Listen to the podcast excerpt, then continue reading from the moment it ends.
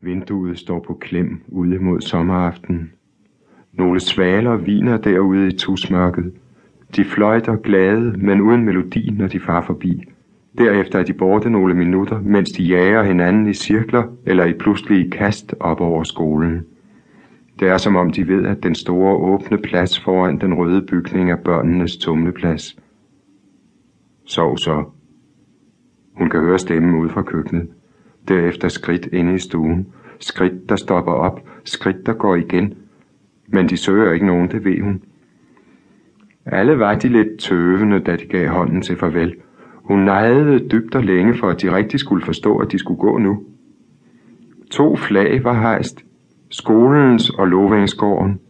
Fra Stengærets ledstolpe ved vejen kan hun se næsten hele landsbyen. Men flagene blafrede ikke. De hang slapt ned af de hvide stænger. Ikke en vind rørte sig. Søen blinkede. Men der kunne hun aldrig være i fred.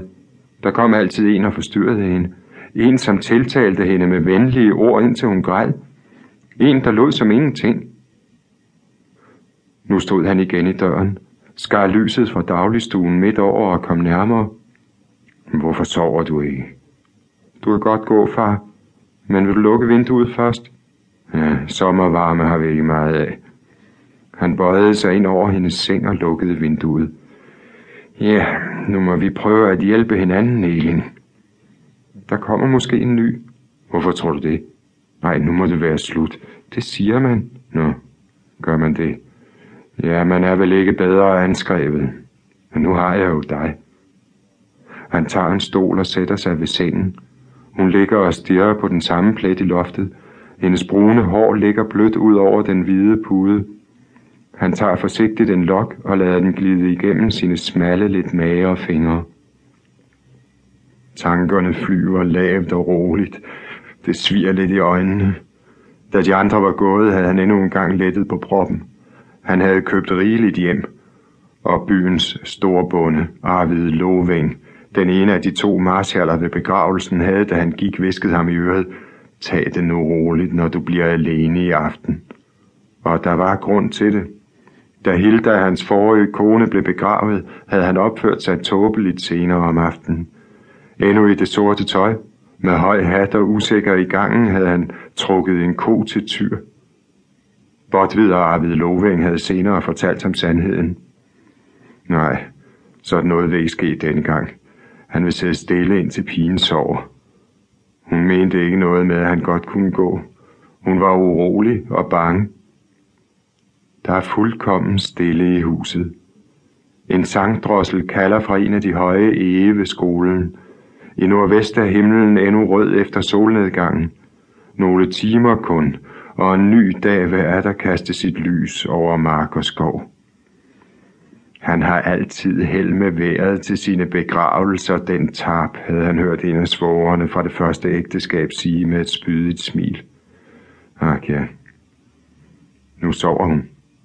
Men jeg kommer tilbage. Jeg vil sidde her, når hun vågner. Du har talt i søvne så ofte i den sidste uge. Du pines af drømme, som ikke vil slippe dig. Jeg kommer igen. Sov godt så længe. Stolen skraber lidt, gulvet knirker, men hun vågner ikke. Han kunne jo skifte tøj, lægge de tykke sorte bukser, de strammede om hofter og ben. Men for Astrids skyld ville han beholde dem på resten af dagen. Hun holdt jo så strengt på søn og helligdage. De havde ære til skændte som den slags. Han bliver stående foran vinduet ud til vejen. Bænker og borer står endnu tilbage ude i haven. Borer fra naboerne og nogle gamle bænke fra skolen. Et held holdt. Jo, Alfons havde ret. Man havde kunnet sidde ude ved alle tre begravelser. Ellers skulle det have knebet med pladsen. Gymnastiksalen havde naturligvis været en udvej. Der kunne man have samledes, men det var dog bedst, som det var gået.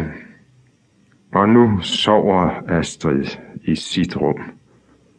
Måske er det uret mod Sina og Hilda, men Astrid var nummer et langt den bedste. Ikke alene for Elins skyld. Hverken Sine eller Hilda fik børn.